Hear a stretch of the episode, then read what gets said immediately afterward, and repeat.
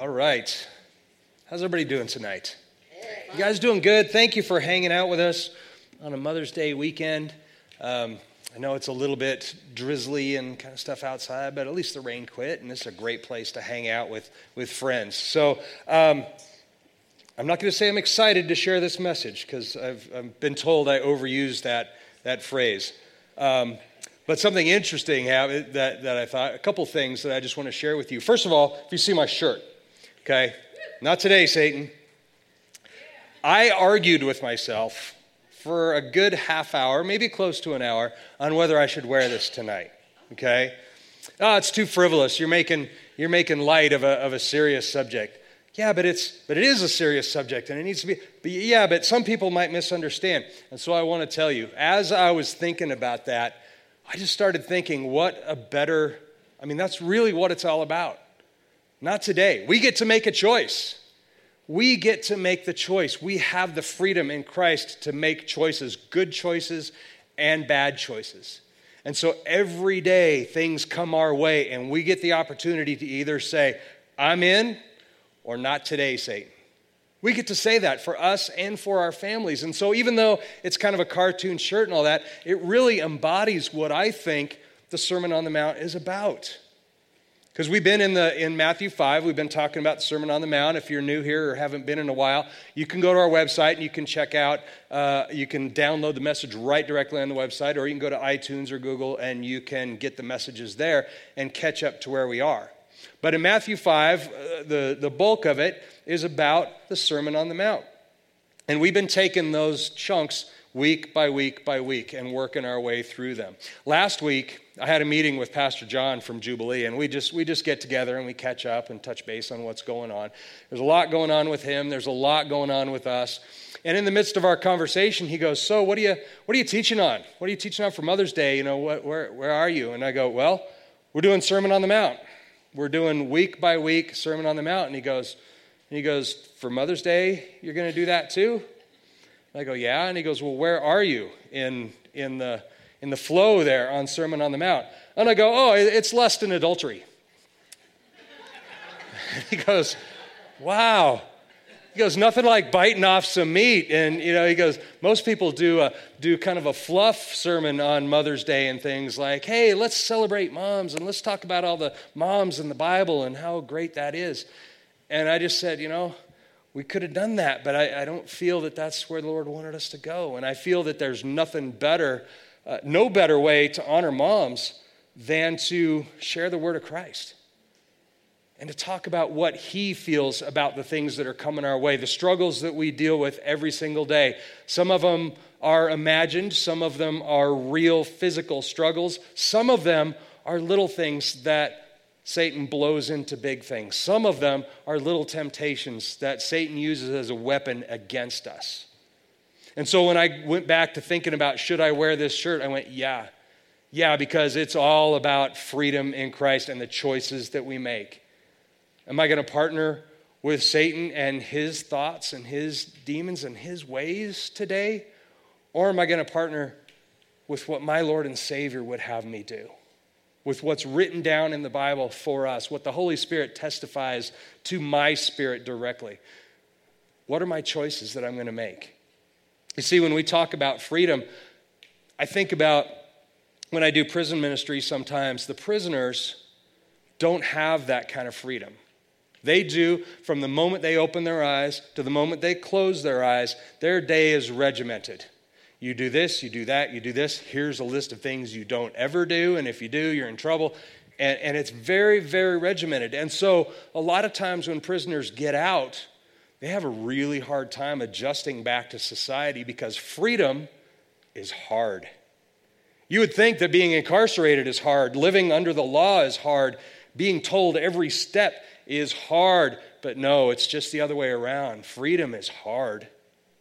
Freedom is hard because now it's up to us to make choices. It's up to us to weigh right and wrong, to weigh what the world would say or what sounds good or feels good or feels good in the moment versus the life giving Word of God, which isn't always the easiest path, by the way. Sometimes it's the hardest path, but it's the one that brings life and not death. And so that's what we're going to talk about. we are going to dig into Matthew 5, verses 27 to 30, the, the topic of which is lust and adultery. So, those of you who don't want to hear a message on this, I would recommend, you know, sitting down and listening to it because if you don't want to listen to it, that probably means you need to listen to it. I got you, didn't I? You're like, honey, grab your stuff. Oh, wait, no. All right, so let's get to it without, without further ado. Now, I want to let you know this is not an R rated message, okay? This is the Word of God. So here's where we're going Matthew 5, 27 to 30. Let's throw it up on the screen there. You have heard that it was said, You shall not commit adultery. Remember, in the NASB, New American Standard, that I use, when it's capitalized like that, that means it's referring back to, again, Old Testament scripture. That's quoting Old Testament scripture. In this case, Exodus and the Ten Commandments. That's where that comes from. But I say to you that everyone who looks at a woman with lust for her has already committed adultery with her in his heart. If your right eye makes you stumble, tear it out and throw it from you. For it is better for you to lose one of the parts of your body than for your whole body to be thrown into hell. If your right hand makes you stumble, cut it off and throw it from you. For it is better for you to lose one part of your body, or one of the parts of your body, than for your whole body to go into hell. So I'll point out a couple things for you just to help you see some context here. When you see something in the Bible, especially when it's quoting and it says, You have heard, Jesus uses this phrase all the time. You have heard that it was said. When he says that, he's saying, You have heard teaching. Okay, and he's speaking in this case in Matthew, um, and the Sermon on the Mount was delivered mostly to a Jewish audience. So when he says, You have heard, that's their rabbis teaching them law. Not only their rabbis, but historically and generational, going all the way back to Moses and the Ten Commandments. You have heard that it was said. That's what he's referring to. Okay, in other words, he's saying, I know what you've been taught. Okay, then the next phrase out of that is almost always, but I say, or but I say to you. So what he's saying, you have heard that it was said. That's typical Jewish teaching, and it's the law. Jewish teaching primarily deals with the law. Okay, Ten Commandments, Deuteronomy, it's all law. Okay, so you can follow that, but Jesus addresses the heart. The law does not address the heart, it leaves very little room for heart. But Jesus is all about heart. He wants your heart. He wants to explain to you how to have your heart in the right place. And so that's where we are with this. In fact, in Proverbs 4:23 it says to guard your heart. I think we got that on the screen too. Watch over your heart with all diligence for from it flow the springs of life. That's a proverb written hundreds of years before Jesus acknowledging how important it is to guard your heart. That was written to people who were under the law, who didn't have the Holy Spirit that they could go to and say, Help me discern right and wrong. They strictly had law. But even then, the proverb says to guard your heart, recognizing how important it is that your heart, even in the midst of being under the law, is in the right place. So let's get into the scripture here Matthew 5 27. You have heard that it was said, You shall not commit adultery. Now, in Exodus, right after this, uh, or right after the verse in Exodus, it actually goes on to say what the penalty for adultery is. The penalty, and adultery is one of those things that's not okay. There are different shades and there's different meanings. And adultery, in this case, in Exodus, really means, now, adultery means adultery. Okay, it means, it means sleeping with someone outside of marriage. Okay, that's what it means. There's no gray areas, there's no shading. And in Exodus, it goes on to say the penalty for that is death. The penalty for adultery is death. Quite simply, no gray area. No appeal. That's what it is. But Jesus says the actual penalty is far worse. Far worse. A hardening of the heart. The death and destruction that that act and that mindset can bring is actually far worse than death. And I'm going to go on. Matthew 5 28. But I say to you that everyone who looks at a woman with lust for her has already committed adultery with her in his heart. Okay, now this says with her, it goes the other way. Okay, it's very easy in a message like this to address the men only because this is something that historically men struggle with more than women. But women do struggle with it. The enemy is not really specific on how he comes after us and who he comes after. He's after all of us, and he'll use everything that he can to get at you.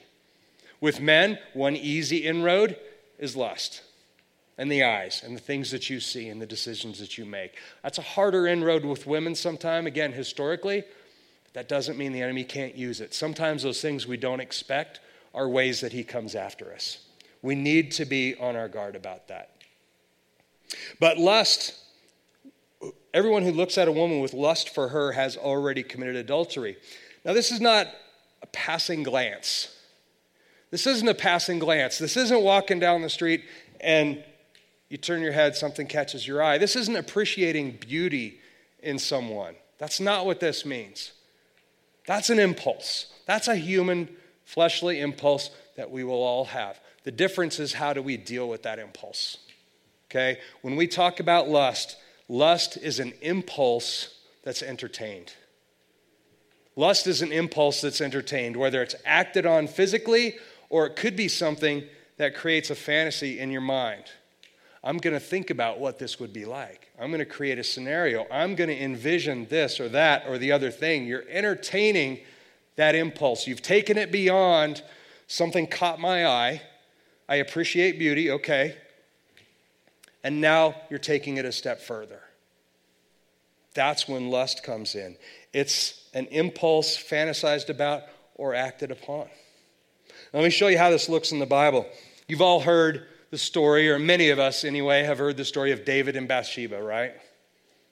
David, was anointed by God as the king of Israel, as the future king of Israel, as a leader of men. David was, David was a man after God's heart, and even he failed in this arena.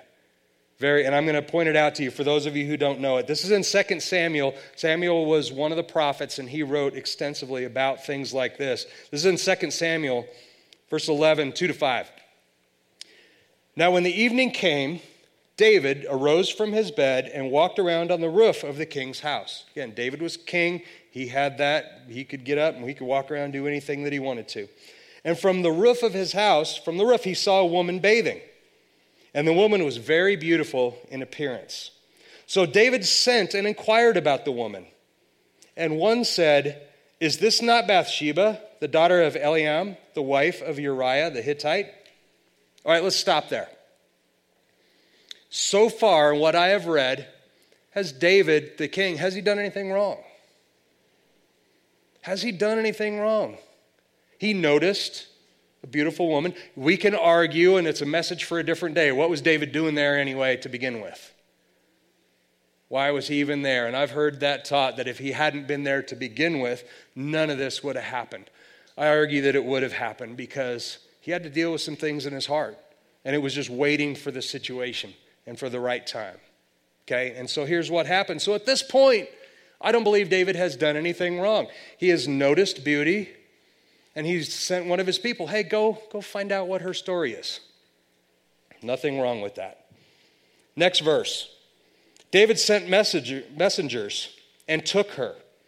And when she came to him, he lay with her. All right, let's stop again. Has he done anything wrong at this point? So I hope that was a no brainer for most of you. If you heard the person next to you mumbling something otherwise, you can have that conversation. Oh, well, I don't see what's. Okay. At this point, he knows that he is that Bathsheba is someone's wife, and yet he sends for her and has her come. Now, the rest of this story, which again is a message for another day, this whole situation goes terribly wrong. Okay? But what's the difference between the first part that I read and then the after part?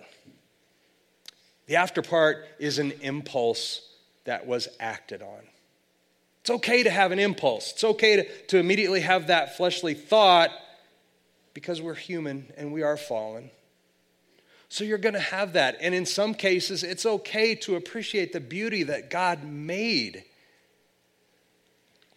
God made man and woman in his image, and his image is spectacular. Something incredible and flawless to gaze upon. And so, why would we not, in his image, look at one another and go, You are amazing? You are an amazingly beautiful creation that God made, and appreciate that, and then move on. This is not an impulse that you act on. Here's how this looks in Scripture. I want to tell you that it's the action, the intent that's in our heart that makes a difference. It's not simply noticing. It is acting upon, and it what's, it's what in your heart. And I'm going to show you in Scripture where this is. This is in John 13. I'm not going to put the whole thing up on the screen, but it's kind of long. So just listen to this. John 13, verses 1 and 2 says, and I've read this to you before, so bear with me, but it fits this point exactly. Now, before the feast of the Passover, Jesus, knowing that his hour had come, that he would depart out of this world to the Father, and having loved his own who were in the world, he loved them to the end. During supper, the devil had already put into the heart of Judas, the son of Simon, to betray him. Here we are, we're at the dinner. The devil has already prompted Judas to betray Jesus, but he has not acted on it yet. He's been prompted, he's actually acted a little bit. He's started going down that road. He's thinking about how this is going to happen, and he's thinking about doing it, but he has not acted on it yet. Next verse, though. Actually, not next verse. This is skipping down a little bit. This is, again, John 13. But this is verse 26, 27. This is how it ends up. Remember, Jesus is walking around the room and they're all saying, No, it's not us. Who, who is it that's going to do this thing? And Jesus said, It's the one to whom I give this bread. And so he's walking around the room. I don't I picture it being kind of like a survivor thing where he's like, you know, or what's the bachelor where he's got the rose? Different. Okay, never mind. I should not have gone there. Sunday is the one we're going to record because I won't say that on Sunday. Let's pick up scripture. How about that? That's safe. John 13, 26 and 27. Jesus then answered, That it is the one to whom I shall dip the morsel and give it to him. So when he had dipped the morsel, he took it and gave it to Judas, the son of Simon. After the morsel, listen to this after the morsel, Satan entered into him. Therefore, Jesus said to him, What you do, do quickly. Judas had that option right up until the last moment. Jesus was offering him the bread. Judas knew that what he was about to do was wrong. He knew that his Lord and Savior was standing directly in front of him, offering him a choice. Are you going to betray me or are you not? The choice is yours. Do you not think Jesus could have put a stop to it right then if he wanted to? he gave Judas the choice. The moment Judas made the conscious decision to take the bread, scripture says Satan entered into him. That's what happens with us. The moment that we make the conscious decision to partner with the enemy and his demons, we open a door to Satan in our lives. Now, I want a show of hands. When I talk about Satan and demons and the devil and things like that, does it freak anybody out? Good. Because a lot of people get really freaked out over that subject. Okay, in fact, a lot of pastors will tell you, and some well meaning pastors have actually counseled me over the years, you don't want to talk about that subject too much because it freaks people out. Church, I think I'm doing you a disservice if I don't let you know that Satan is real. And if Satan is real, that means demons are real. And if you believe in angels, you have to believe in demons. And if you believe in Jesus, you have to believe in Satan. They are out there, and it is a constant warfare. The Bible says warfare is, is going on around us in realms that we cannot see. Why? Because if we'd see it, we would freak out. And rightly so. God saves us from that, from knowing, but it doesn't relieve us from the responsibility of understanding that it's real and it happens. Satan is after you, and he's after your children, and he's after your family. And I'm not doing you any favors if I don't talk about that. But here's the good thing is that Satan is after you, his demons are after you, but through Jesus, we have authority and power over Satan, over his demons, and every scheme that he could possibly throw at you. We are victorious over that. And we have been given the authority. It's not through my authority that you have it, it's not through anybody's authority, but Jesus. And he delegates that authority to you. Jesus promises us in Scripture over and over again that I have given you authority and nothing can harm you. Now, the only reason we can be harmed by schemes of the enemy and by demons operating in our life is if we don't know it. It's really easy to lose a battle you don't realize you're in. You don't even know there's a fight, and you've already lost it. Church, I think it's my responsibility to let you know that you're in a fight. And you have the choice every day to say, Not today, Satan. You have that choice. And that's what this is about. Matthew 5, 29 and 30. Let's see, did I give you that? I don't think I gave you that. but again, it's back through the, it's through that scripture I read at the beginning. If your right eye makes you stumble, tear it out and throw it from you. For it's better for you to lose one of the parts of your body than for your whole body to be thrown into hell. If your right hand makes you stumble, cut it off and throw it from you, for it is better for you to lose one of the parts of your body than for your whole body to go into hell. Remember from last week, I was teaching on the last subject, and it referenced hell as well. That hell at this point that Jesus is referring to is an actual place. It's the Hinnom Valley. It's a place also called the Valley of Slaughter, southwest of Jerusalem. That at the time, well, prior to the time of Jesus saying this, had actually been used as a place of sacrifice. They sacrificed children. Okay, the followers of Baal used it over and over. So there had been, been hundreds of people sacrificed in this area. And in Jesus' time, that area was actually a garbage dump and the garbage was perpetually on fire. They would throw all of the all the garbage from Jerusalem and the whole area into this area and they would burn it. So it was this perpetually burning, smelly, nasty place of burning garbage. And this is what Jesus is referring to when he talks about hell. It'd be better for your whole body to be tossed into that place than to have these problems, than to stumble with lust, and to stumble with adultery. Now, Jesus isn't recommending here self mutilation. This is one of those circumstances where he's using metaphors. He's not really saying, okay, I want you to literally cut your hand off, literally pull your eye out. But he's saying that would be better than the damage that's created when you go down this path. It's better than that. The eye. He talks about the eye and he talks about the hand, and I think that that's intentional. The eye is one of the surest ways that the enemy gets into our spirit, okay, into our soul. That eye, that lingering glance, that glance that's a little too long. Or may I say that glance in secret that you do hoping nobody notices. That's when it raises from the point of appreciation to the point of lust and to the point where it's going to affect your heart because now you're keeping secrets. You're keeping secrets from your spouse. You think you're keeping secrets from God, but He knows, and He knows what's in the heart. And this is not where He wants you to be. The hand, He talks about the hand. I think the hand is one of the, also, uh, is one of the other ways that things like lust and adultery get started. Time and time again, I talk to people and I counsel people over this issue all the time. And a lot of times, it happens with a touch.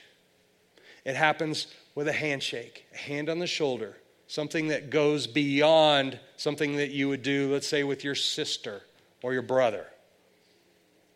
And you're just hanging on a little too long. You put the hand on the back just a little too long. And maybe it's unwanted to begin with. That's why he's talking about eyes and hands, because those are two quick ways that the enemy can use. And he uses that all the time. The fallen man, our fleshly man, is constantly at battle with this. But the good news is, through Jesus, we do have the Holy Spirit. The Holy Spirit will show us if we simply take the time to ask. And most often, He's going to testify to you exactly what you already know. I shouldn't be doing that. I shouldn't send that text.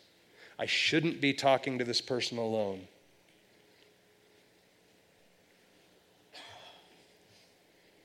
The renewed man, the renewed man has been given all of the weapons to win this battle. See, lust and adultery are actually destroyers. They're the two biggest tools that I see that the enemy uses over and over again to destroy God's perfect plan for us. Going all the way back to the Garden of Eden, God made man, God made woman. Said, This is good. This is good for them to be together. Go and propagate the world, fill the world. But when lust and adultery come in, that plan gets derailed. The devil will tell you that it doesn't hurt anyone. The devil, a lot of times, one of his common lies is that he'll say, It doesn't really hurt anybody. What she doesn't know won't hurt her. What he doesn't know won't hurt him. Oh, it's just it's just a little flirt. It's no big deal. Oh, it's just a fantasy that I'm having in my mind. It's no big deal. Satan spends a lot of time trying to convince us that that doesn't hurt anything. But there's so much evidence out there. All you have to do is look around to see how prevalent the enemy's work is in our lives and in our culture, especially. The damage is real. It leads to things like sex trafficking, it leads to things like porn addictions, it leads to things like broken marriages, it leads to things like shame and separation from God. See, if the enemy can get in and just do nothing more than shame us, then we want to hide. We want to hide from each other. We want to hide from him. And we're certainly of no good to be used by God if we're in a place of shame and hiding. And sometimes I think that's the biggest damage that's done. Let me give you some statistics about some of these things. Porn sites in general receive more daily traffic than Netflix, Amazon, and Twitter combined. Netflix, Amazon, Twitter combined. 35% of all internet downloads are porn related. Think about that.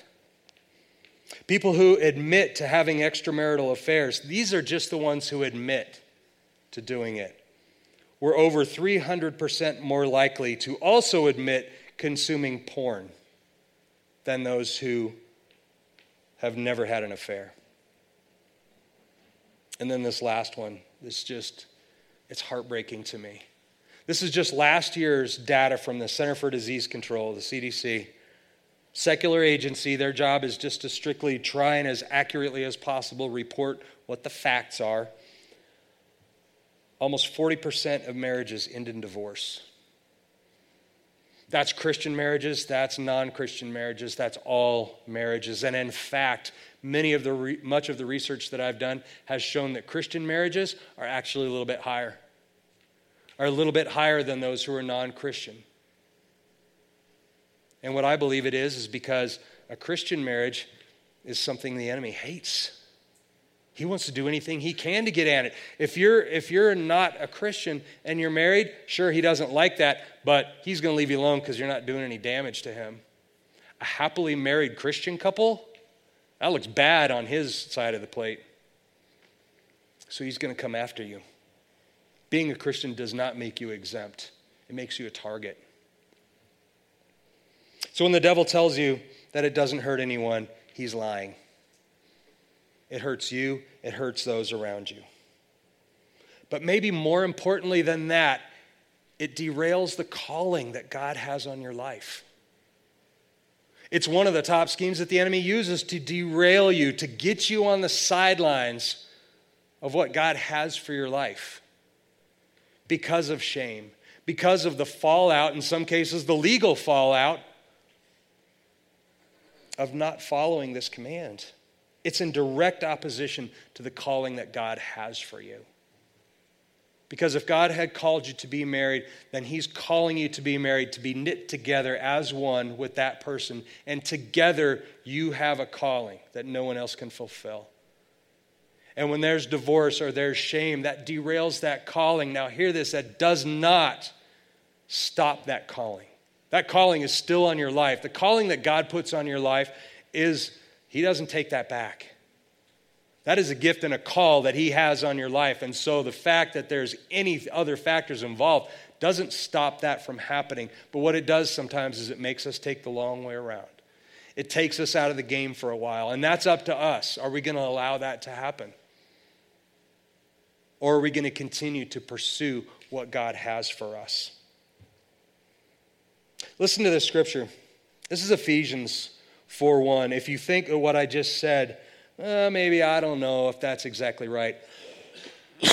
Listen to this. This is a long section, so bear with me. Ephesians 4, I'm going to read this. Uh, first of all, just verse 1. Therefore, I, the prisoner of the Lord, this is Paul actually talking. Therefore, I, the prisoner of the Lord, implore you to walk in a manner worthy of the calling with which you have been called. Walk in a manner worthy of that calling.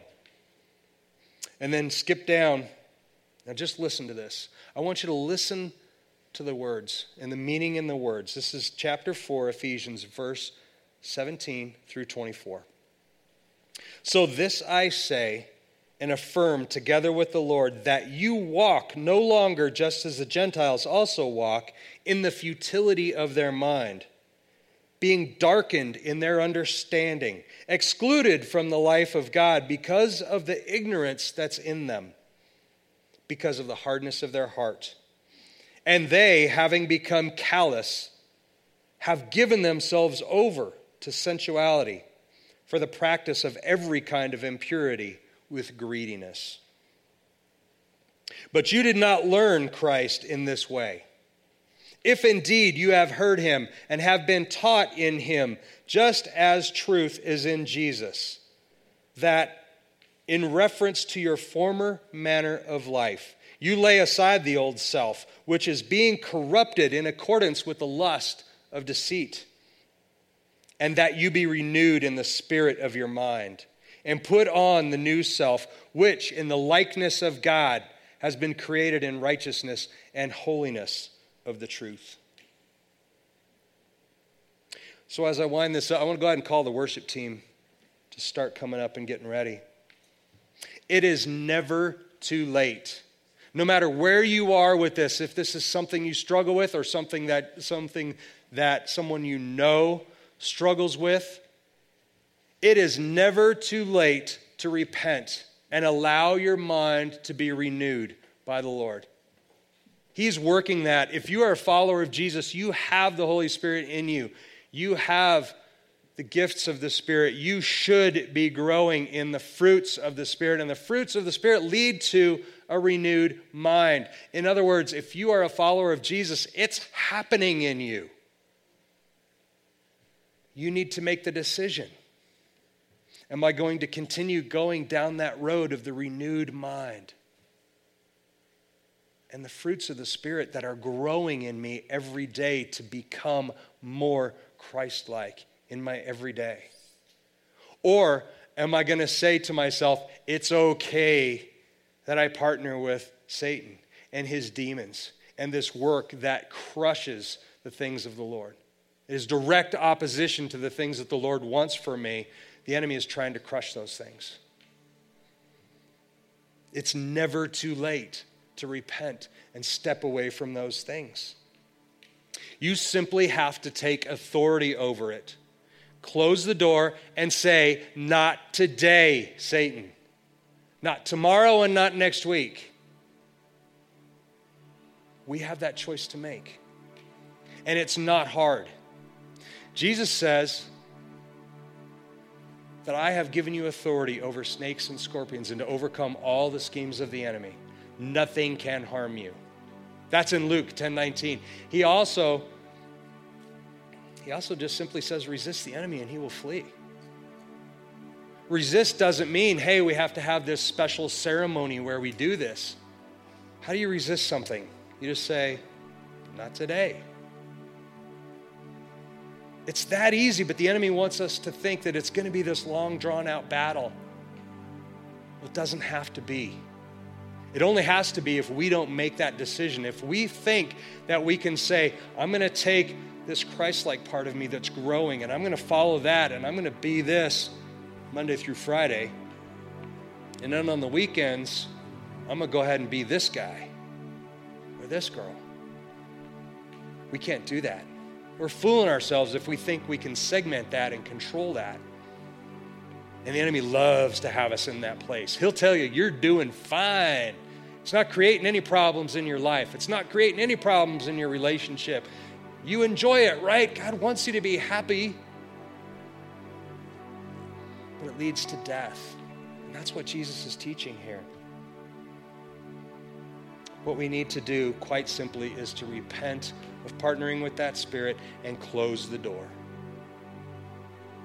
Repent of thinking that it's okay, thinking that we have pride and we can control this spirit somehow.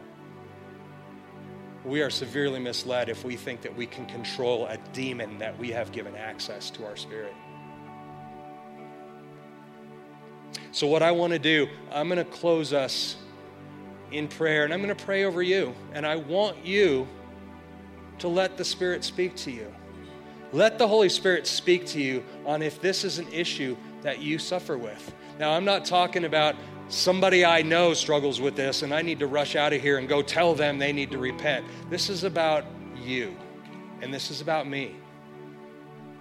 Let the Holy Spirit speak to you and tell you if this is something that you need victory over in your life. And if you do, the prayer of victory will immediately follow and you can walk out of here free and with that door shut. And then you get to decide again tomorrow Am I going to, or am I going to say not today? We'll get that choice again probably before we even make it home. It's a choice we get every day, but we have the choice. Church, this can be a very hard message. This can be a very especially if this is something you struggle with. This can be a message like, wow, that was a downer of a message. Wow, happy Mother's Day. But here's the thing is that we have victory over it. It's not a bad thing knowing that you're in a battle if you say, here's how you win. Just do this. Jesus died to give us that. So I'm going to pray over you, and I just want you to receive this prayer and then yourself Speak to God and let Him minister to you. Then, when you are ready, we'll be serving communion down here. We have uh, wine and bread. We'll be serving you up here. And at the crosses, we have juice and Brad, If you would like to serve yourself, you can do that at the crosses. If you want to just sit there and let the Lord minister to you and speak to you, there's nothing I or anybody else could say that's better than just letting the Lord speak to you if you need prayer, if you need somebody to, I just, I don't know how to deal with this. Can somebody help me through this? We do have prayer team in the back who would be happy to walk through this with you. I would be happy to walk through this with you if it's something that you're struggling with. But take authority and just receive this prayer. Heavenly Father, we just thank you, Lord, that that we are no longer slaves to sin we're no longer unaware of sin in our lives. We're no longer left defenseless to even understand what's going on in our lives. Lord, you sent Jesus to die for us, to give us victory over the schemes of the enemy and over sin in our lives. In your eyes, Lord, we are blameless. It's only in our heart that we are dirty and sinful. And Lord, we no longer want to partner with the lies of the enemy. We no longer want to give Satan inroads into our lives, into our families, into our marriage, and into our heart. Lord, your word says that if I if I hold wickedness in my heart that you won't hear my prayers. Lord, I repent of harboring wickedness in my heart. Lord, we all agree that we want more of you and less of the world. So, Lord, take this wickedness from us. We repent of holding it in our heart. anything that is not of you, God, we repent of allowing it into our heart and we refuse to partner with it in the future. And so, Father, as we sit here right now, Lord, show us, all of us, show us if there's any darkness in our heart, whether we're aware of it or not. Show us the darkness and what it's doing to our life. Lord, don't let us be misled. Don't let the enemy lie to us. Show us how this darkness in our heart is hurting us and those around us.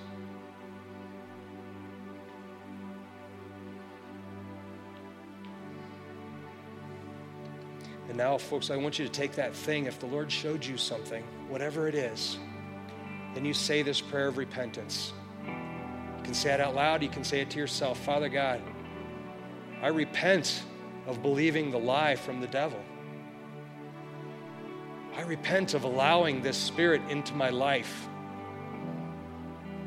And Lord, by the authority given to me by Jesus, I hereby claim I claim authority and dominion over that spirit and I command it to flee in the name of Jesus. I repent of ever partnering with it, and Lord, I accept your truth that I do have the power to stand against the schemes of the enemy. And Lord, I will follow your ways and not the ways of the world. Father, I thank you for all that you do for me. I thank you for all that you do for all of us every day. Lord, giving us victory over everything the enemy tries to steal. We thank you, Lord. And it's in his name we pray. Amen. Feel free to start moving around and taking communion whenever you're ready. If you just want to stay in worship, you can do that. And Jonathan will dismiss you shortly.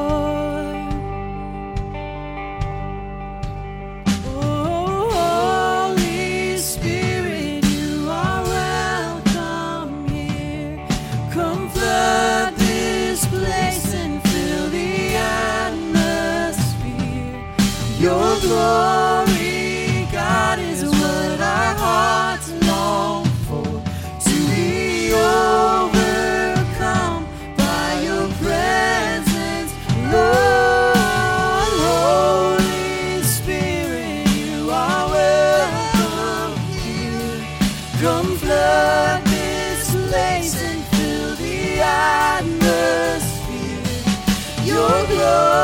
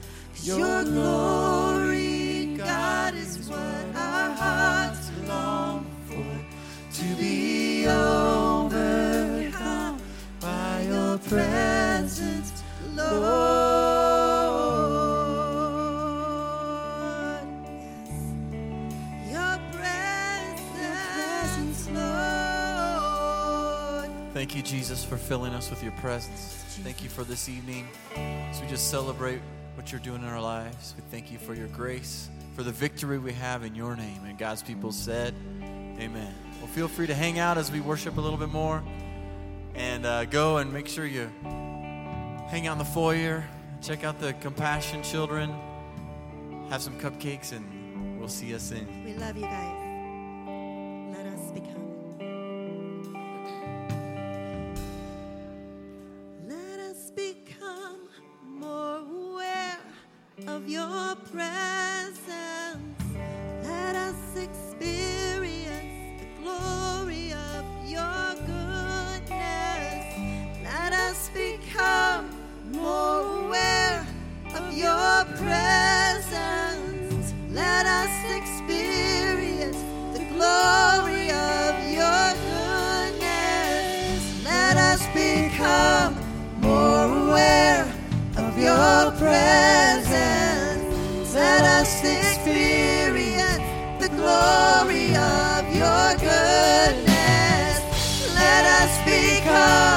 more aware of your presence. Let us experience the glory.